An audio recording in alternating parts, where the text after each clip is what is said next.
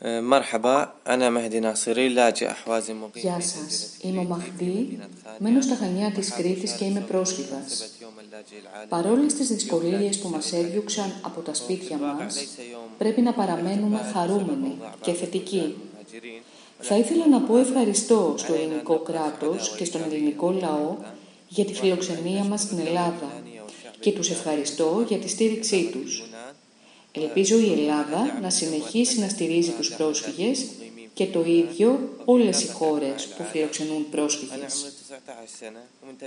Είμαι 19 ετών και έχω ταλαιπωρηθεί πολύ στην πατρίδα μου και αυτός ήταν ο λόγος που δεν μπορούσα να μείνω άλλο εκεί.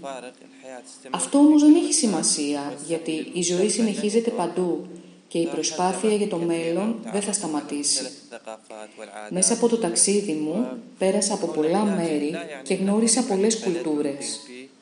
Να είσαι πρόσφυγας δεν σημαίνει ότι είσαι ξένος.